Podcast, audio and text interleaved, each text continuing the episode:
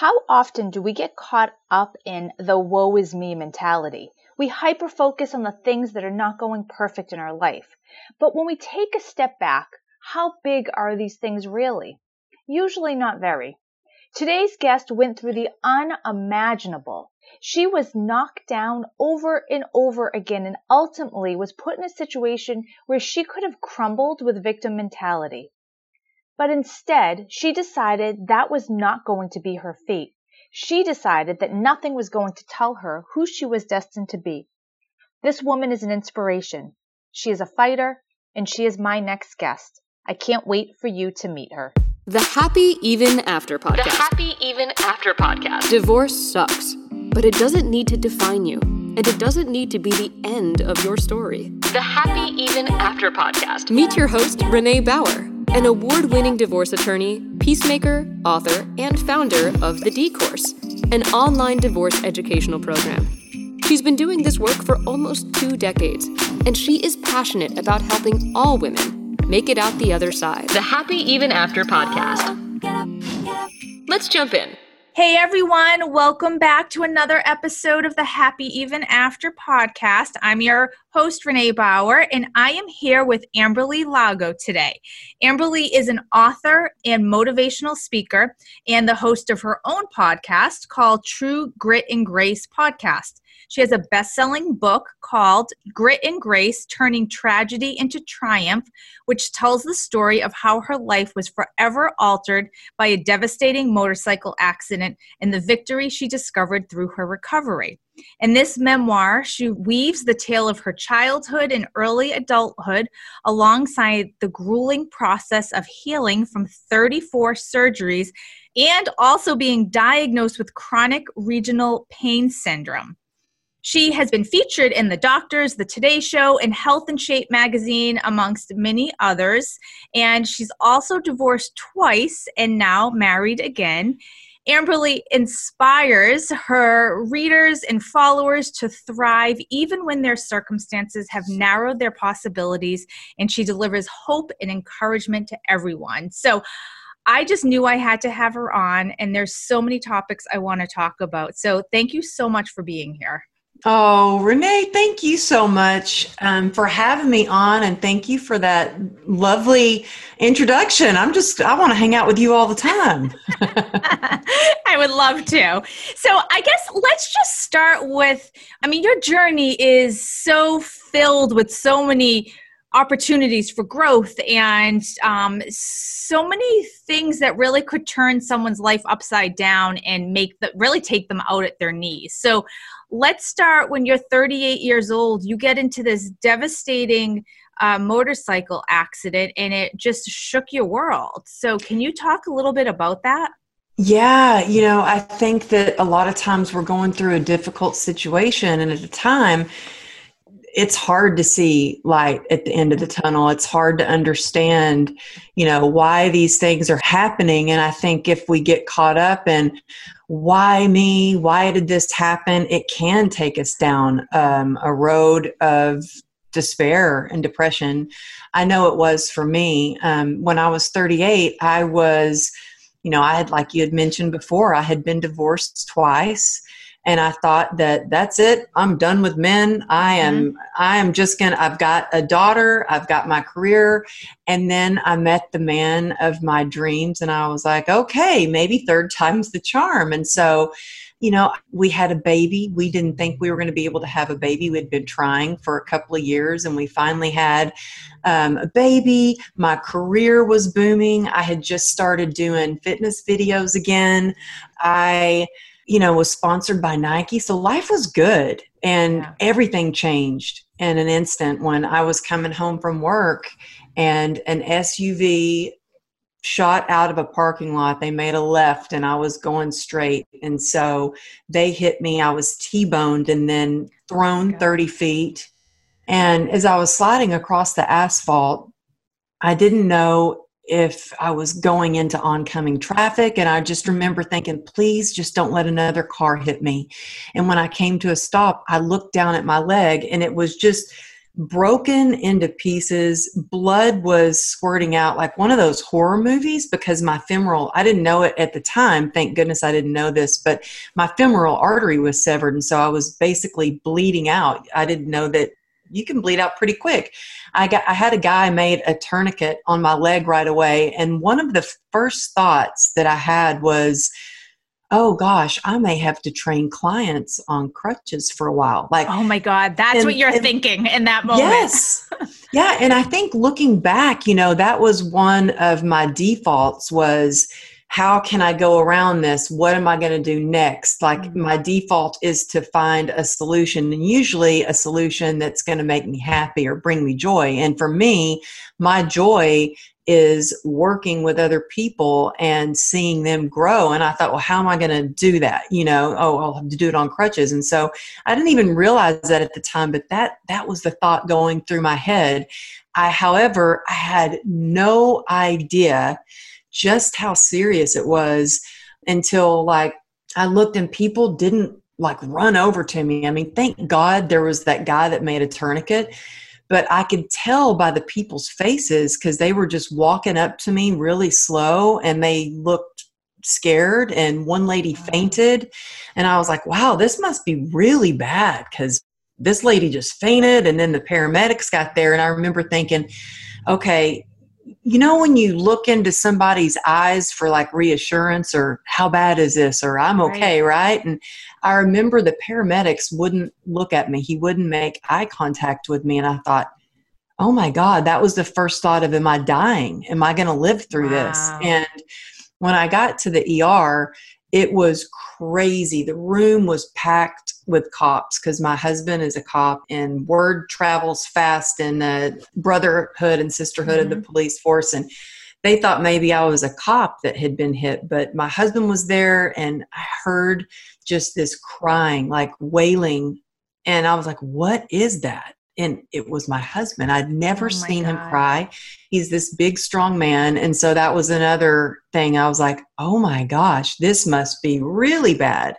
And I told him, honey, I need you to get over here and be strong for me because at that time I thought I may never wake up from this. They were that said, I'm going to give you something to make you feel all better. And that was the last thing I remembered before I was put in induced coma. When I woke up, they told me, you know, you're you have a one percent chance of saving your leg, so we're going to go ahead and amputate it. and I said, whoa, whoa, whoa, wait a minute. 1%, so there's still a chance. I said, then I want to fight to keep my leg. And I think that's where, you know, we're given a choice. And I think that when you realize you have a choice, you don't always have a choice. And, you know, when a car comes plowing into you. You don't always have a choice in whether you get fired from a job or or you have a spouse that cheats on you and, and leaves the relationship or so many things.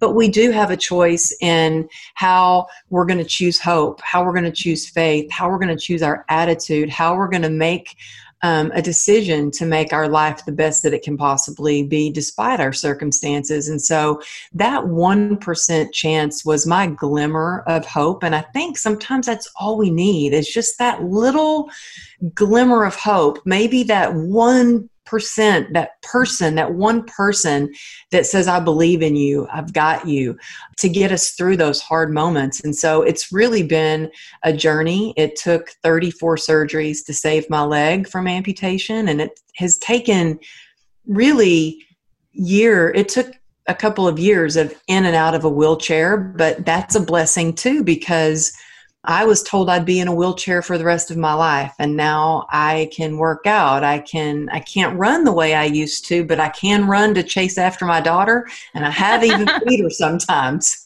But, you know, I, I was diagnosed with a nerve disease called complex regional pain syndrome, which is dubbed the suicide disease because it leaves me in constant chronic pain. And when I was diagnosed with that disease, it was really truly the beginning of where I had to dig deep to find grit.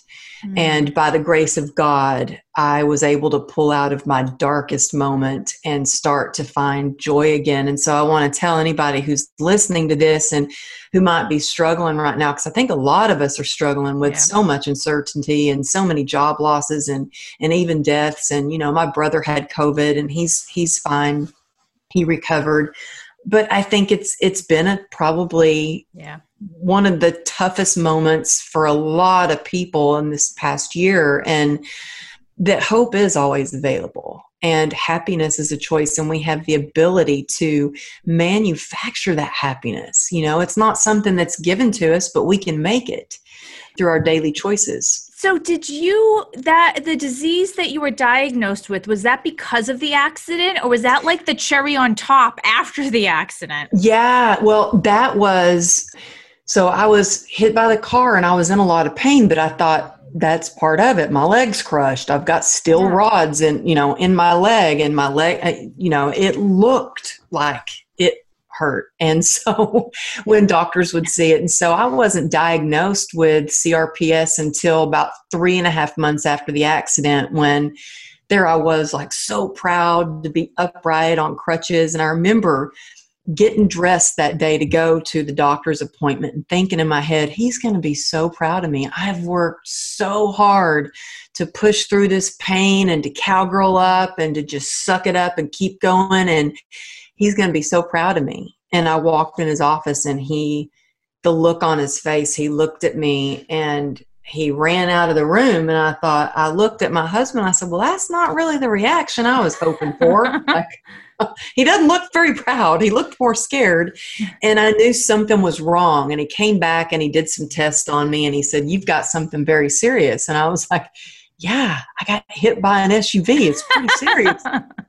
and he goes, No, you have a disease. And so that's when I was diagnosed the first time. And I didn't want to believe it. And so I was like, screw that. I do not have this disease. Uh uh-uh. uh I am going to fight to prove him wrong and to get my life back. And the pain was getting worse and worse. And so I went to another doctor and I was like, didn't, I just was like, you know, this other doctor said a little something and I don't think he's right, but I just thought I'd get a checkup. And he was like, yeah, you know, I don't think you've got CRPS, but let's examine you anyway. Because to look at me, I don't look sick, right? Right. And then they're like, okay, well, take your take your boots off. Let's take a look at your leg and do a couple of tests. And he I took my boot off and he goes, Oh no, you definitely have it. And I was oh, like wow. crushed. And so I still didn't want to believe it. I went to a third doctor. Oh, and the third doctor when the third doctor told me and he even he did a house call and he came to the house and we went outside we were sitting on the back patio. And when he told me i just i broke down in tears mm. because i really felt like i had been given like a life sentence of yeah the life as you know it is over. You're never going to be able to work again. You'll never run again. You need to get back in your wheelchair and put your leg up. I was devastated because running was my drug of choice. Running and mm-hmm. exercise is what kind of the only tool that I had. And when I couldn't do that is when I really spiraled down into a depression. And that's where I had to figure out pretty quickly how to pull myself back out of that. And I learned that it's not about sucking it up and pushing mm. through pain all the time. It's about really listening to your body and having self compassion and learning to love yourself through the mess and through you know the imperfections and the failures and the setbacks and when you can do that man, that's when you can really start to live a life of joy, when you can just be in acceptance for where you are. And that was hard for me. I did not want to not only accept, you know, my situation, but I hated the way I looked. I was very ashamed of the way I looked. I thought, you know, how, I mean, I even got to the point where I was like, this is not, I'm not the woman that my husband married. He could mm-hmm. find a better wife my kids could find another mother. Oh my I could gosh. Better off if I was just gone. They don't they deserve more. I was worthless. I felt worthless. I was the main breadwinner of the family and now I was out of work. we had $2.9 million worth of medical bills. I mean, my stepmother committed suicide. My little brother was just sentenced to death row in Texas. They don't screw around there. and so life sucked. I mean, yeah. it was bad. It was really bad. And plus, I couldn't move the way that I used to. I mean, at one time, I even, you know, was when I was confined to the bed, the hospital bed, I even had to rely on my husband to carry my bedpan for me.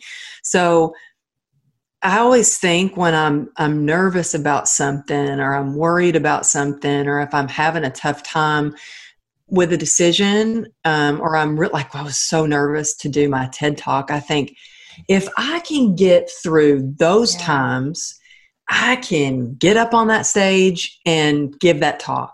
And so I really highly suggest anybody who's listening the hardest thing you've ever been through think about that and how you got through it. So the next time you're struggling and you're like, oh my God, how am I going to get through this? You think about that last hard thing and you're like, I got through that. I can do mm-hmm. this. It gives you the confidence and the boost you need to keep moving forward. Yeah, that's that's such great advice. We'll be back just after this message. If you are feeling confused and overwhelmed by the divorce process, the D course can help. This video course will educate and empower you to make the best decisions for your future. Taught by an experienced divorce attorney, you will learn everything you need to move forward into your next chapter. Head on over to www.thedcourse.com for more information. You do not have to do this alone.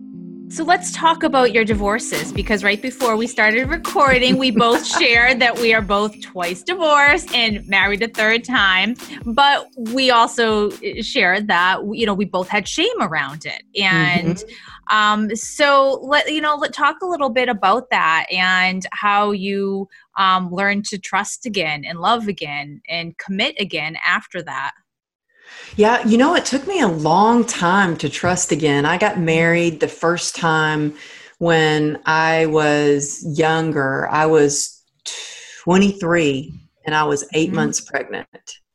And I really didn't I knew he was not the man for me. Like I knew in my heart he wasn't the man, but I was pregnant and you know, when my family in Texas, they're old school. I mean, I come from the Bible Belt, and when I told them I was I was pregnant and I was moving in with my boyfriend, it was like that was very shameful to them, and so I felt I felt that shame, and so I thought, well, I'm going to get married and make this right, and plus it'll make it easier, mm-hmm. you know, to bring her in the hospital. We have the same last name, and that I, my gut was right, and I think you know your gut never lies like yeah. you always have to listen to your gut because mm-hmm. your head will try to tell you otherwise and your heart will too but your gut never lies and i knew it wasn't right and it was really wrong i mean we i'm not going to tell you all the horrible things that happened but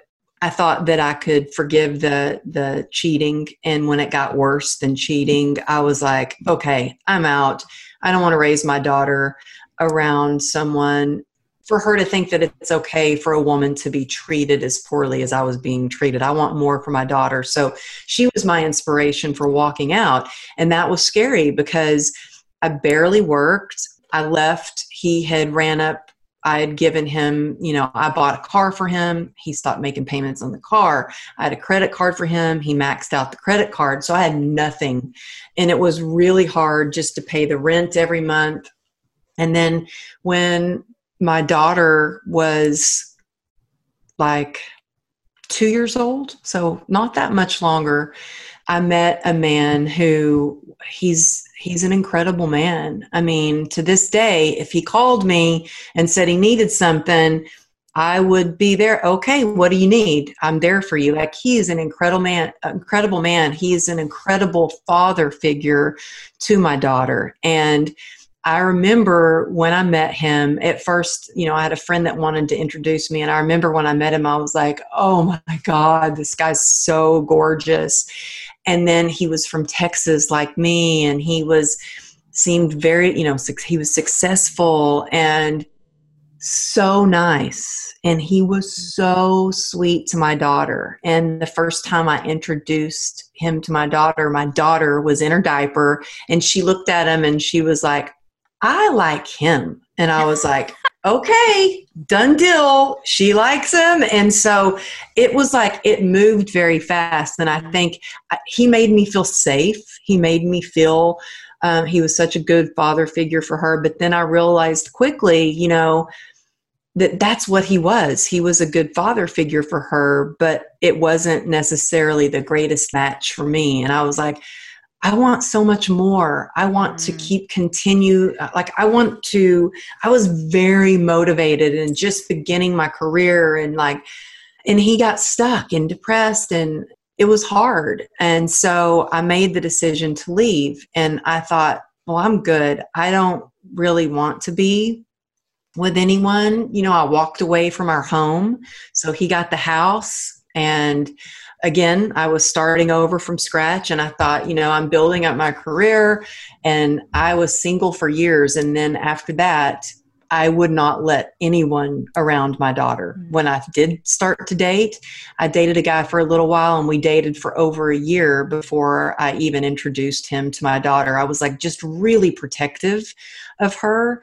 And then when she was 11, I met my current husband and um, when I met my current husband, he pursued me for like a month hard. I mean, I'm talking, he would actually pull me over in the cop car. I would be, I mean, every night, every night, I would get off work and be driving home and hear sirens, and it would be him. And I can say that now because he's retired and he won't get in trouble. Um, but I met him, and I don't know. I just remember he, you know, we met and he asked me to go away with him after the first month. And I was like, go away for a weekend? I was so nervous. And to let that wall down of trusting that he was going to be okay and that I could introduce him to my daughter, it was, it was a process. But I remember we went jet skiing. I remember looking back at him and he was like taking care, loading up the jet skis and he had a car and he was a cop. And I thought, this guy has his shit together. Like, I don't have to take care of him. I don't have to support mm-hmm. him financially. He can support himself. Like, finally, I think I got a good one. Like, and we yeah. had fun together and he made me laugh and, and he made me feel so safe. But I still did not trust because I had, you know, everything money and everything taken away from me in the first marriage the second marriage was not so great. I walked away from the house. And so I thought, I still, it wasn't until my motorcycle accident that we we had separate accounts mm-hmm. because I was like, okay, yep, I'm going to marry you and I'll have a baby with you, but I'm going to have my own bank account. okay? Like it was it was a yeah. process and it wasn't until I was in a coma and he couldn't pay the bills because we had separate mm-hmm. accounts that we realized, oh my gosh, no, we got married, we have a baby together, we can have separate accounts, but we need to have access to each other's accounts in case, God forbid, something like that happens. And so I didn't realize that I had this issue around trust and my finances until that happened. And I think I was able to let go of a lot of the shame around being divorced twice because, man, when you are laying in a hospital bed and you don't know whether or not this is the day they're going to amputate your leg or not. You don't even know if you're going to die because I mean there was at one point I went septic so I was put in ICU and they didn't know if I was going to live through that. When you go through those moments it's like uh, you learn to let stuff go that the little stuff go and I'm like and when you can be in acceptance for you know that those were learning experiences for me. Like i learned to to have more self-respect and i went to a therapist when i was with this one guy. I was in i was in a lot of therapy going oh god help me man. I thought i picked a good one and i think i got a, a loser again you know? And she said i was like he's doing this and he's doing that and then she said you know we teach people how to treat us. So you're teaching him that it's okay to treat you that way. And so that was a big moment of like, oh, yeah, she put it on me, like to really take some accountability for my part in the relationship. And so every relationship I've been in, I don't regret. I don't regret my first marriage because I learned that I'm a strong woman. I can take care of myself and I can be an example for my daughter of how a loving relationship should look like. And, and he gave me the gift of my daughter. My second relationship, I learned so much about that too, about myself, about how to be in a relationship. I definitely made a lot of mistakes. And now this relationship, you know, I'm still learning and just navigating your way around going through difficult situations, I think that it can either tear you apart or it can mm-hmm. be an opportunity to, you know, bond you even closer. And for us, thankfully, not that our relationship is perfect by any means. There's no such means. thing. There's no oh, such thing. it's like it's it, it's comical at sometimes. Yeah. It's like, oh my goodness, it's crazy. But we have managed to, you know, we we have a bond that's so tight because what I've gone through wasn't just my it's, it's not my story it's our story. It, and mm-hmm. I've told him this isn't my book this is our book this is our journey together. And so um, for that uh, it's his third marriage too. And I remember he would tell people oh well this is both of our third marriages and if this doesn't work out he's like I, I think I'm just gonna go gay. And I'm like honey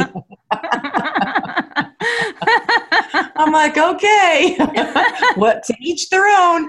But no, and I would I would have like a lot of shame when he would like yeah. say that at a dinner party, and now I'm just like, it is what it is, and when you can just let yeah. go of that shame, it's very freeing. Yeah, and you know what? It, it's I had that same thing, and I felt the shame, and I was almost like embarrassed to talk about it. And then you you kind of switch how you think about it, and you're like, you know what? I respected myself enough to walk away from a relationship that had its season and wasn't yeah. serving me anymore and to to move towards something different regardless of what that looks like and now look at like had you stayed in that second one because you were were embarrassed to get divorced twice i mean think about what your life would be now compared to what it is you know exactly. and i think that that's so many people get stuck in that relationship because they don't want the divorce the title of being divorced or they they don't want the embarrassment of saying hey it didn't work out or, or was it, it was a failed marriage which i don't think any relationship is is a failure. It's all such a learning experience. Yeah it is. And i mean I think you have to really ask yourself and, and pause long enough to get mm-hmm. quiet with your mm-hmm. emotions and let those feelings rise to the surface and, and ask yourself, you know, is this it? Is this okay? Am I good right. with this? Or am I meant for more? Do I mm-hmm. want more out of a relationship? And I mean, you know, in my second marriage, we we went to therapy and you know, I wanted to at least try and try going to therapy and try to work it out. But I think that again, your gut, you know whether for me, I, I can think about if I can picture myself doing something or being in like I can see myself growing old with my husband. I yeah. can see that. So I know, I know, I know that sounds kind of woo woo or wacky, but like I can mm-hmm. see us growing together old. I knew my relationship was over with my second marriage when I would try, oh my gosh, I would try so hard to envision what that would look like growing mm-hmm. old with him. And I just couldn't see it. I couldn't see us together. We were going in such different directions. I couldn't see us together. And so I, I think that I use that tool when I, I kind of try to envision what things would look like because I see it. I, I, mean, I always say, you know, if I can see it, I can believe it. But I think sometimes if you can believe it, you can see it. And I be, I really believe that you know I'm going to be in a happy relationship with my husband mm-hmm. for years to come. It's not that it's not going to have its rocky moments and difficult times. It's just we change, we get older, everything changes. Right. And right. so, but, you know, I think that it's important to really look inside and ask yourself those questions. Um, are you really happy? So, anytime I have an author on, I have to talk about the writing process and their journey because I'm a writer too. So, what inspired you to write your book? And it is a best selling book. And I know that your journey, like, we're just scratching the surface of what is in your book and the journey that you've gone through and how you've come out of it. So, when did you say, you know what, I need to put this all down on paper? And was that a healing process in and of itself? Oh, that was cathartic, but it was surprising because there were things that I wrote about in the book that I thought that I had dealt with. Mm-hmm. And it's so different when I actually hand wrote my whole entire book. Wow. I didn't even own a computer. Um, I wanted to write a book um, because I'd been asked to do um, several like speaking engagements and stuff and just like networking events and asked to like share my story. And so I had people go, you know, you should write a book because you could make a bigger impact. And I was like, well, that's what I really want to do is I want to give people hope and inspiration and mm-hmm. the tools that they could use to get through hard times. And and yeah, I want to, you know, if I can get through this and help somebody else, well, yeah, that's what I want to do. So my motivation for writing it was my big why was I wanted to be of service to others to help them climb out of, you know, whether it was alcoholism, depression, anxiety, trauma, chronic right. pain, divorce, sexual abuse. And so that was my big why. So that allowed me to overcome the self doubt that I had because I was like, who am I to write a book? You know, I had the major imposter syndrome. Yeah. Like, I'm not smart enough. I'm not good enough. I don't even own a computer. But I was like, but, but no, I want to help others. So that's what I would use to continually, like every day, just write, just write.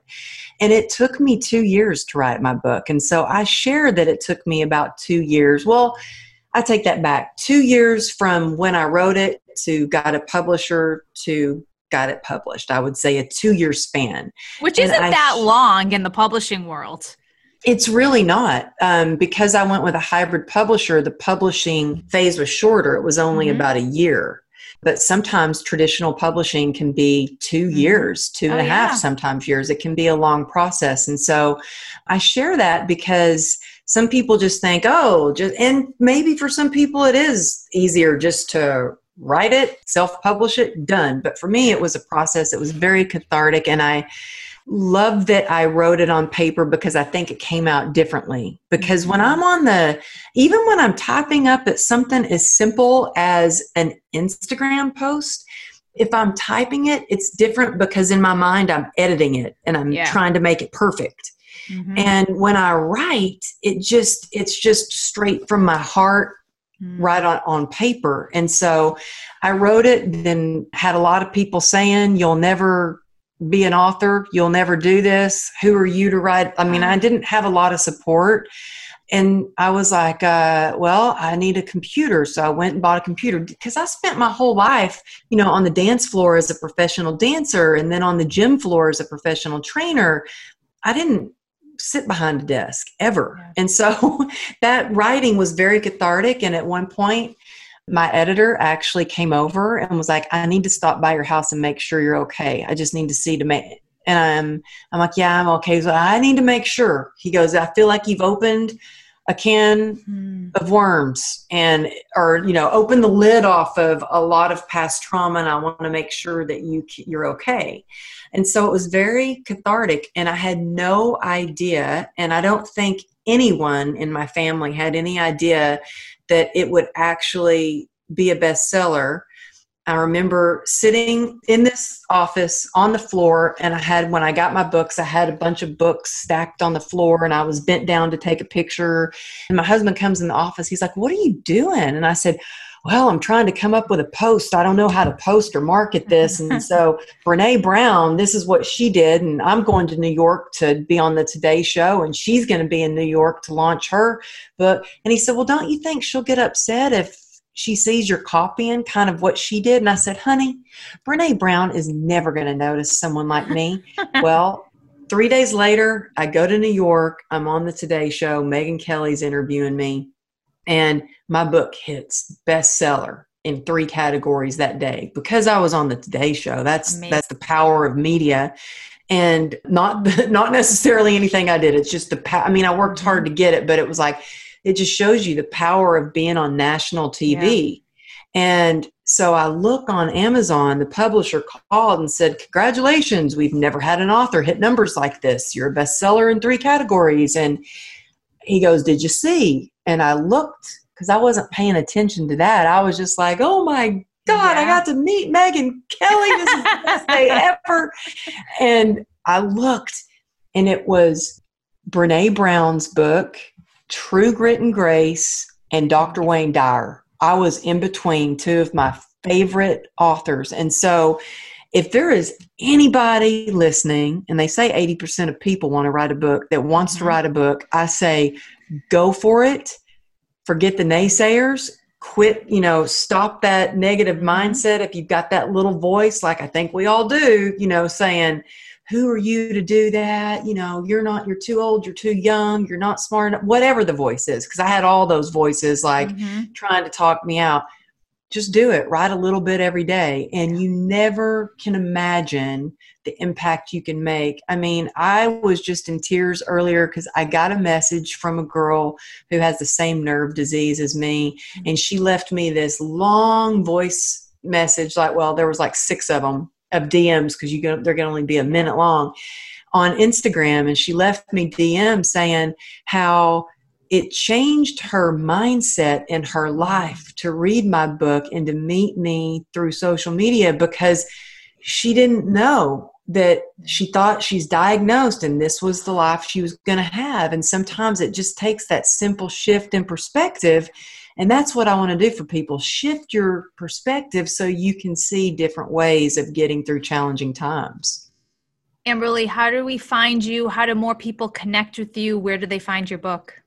Oh, well, you can always find me at amberlylago.com and I hang out on Instagram a lot and I check all my DMs and try to respond to every single comment. My husband gets mad. He's like, "Why you can't respond to everybody?" But that's what I love. The best part of this whole journey is connecting with people. So let me know that you heard me here on the show and send me a DM so I can uh, connect with you. And if you want, also, I love giving tools that people can really apply. And I think, I'm not sure when this will come out, but it's a new year and mm-hmm. I've got a goals, grit, and grace workbook to help you reach your awesome. goals no matter what your circumstances are. If you text me, uh, just text the word grit, G R I T, to 818 214 7378, and you can get your free workbook and I'll put all of that in the show notes as well. So I have one final question for you is because this episode will drop right in the new year. So do you believe in New Year's resolutions? Uh not no.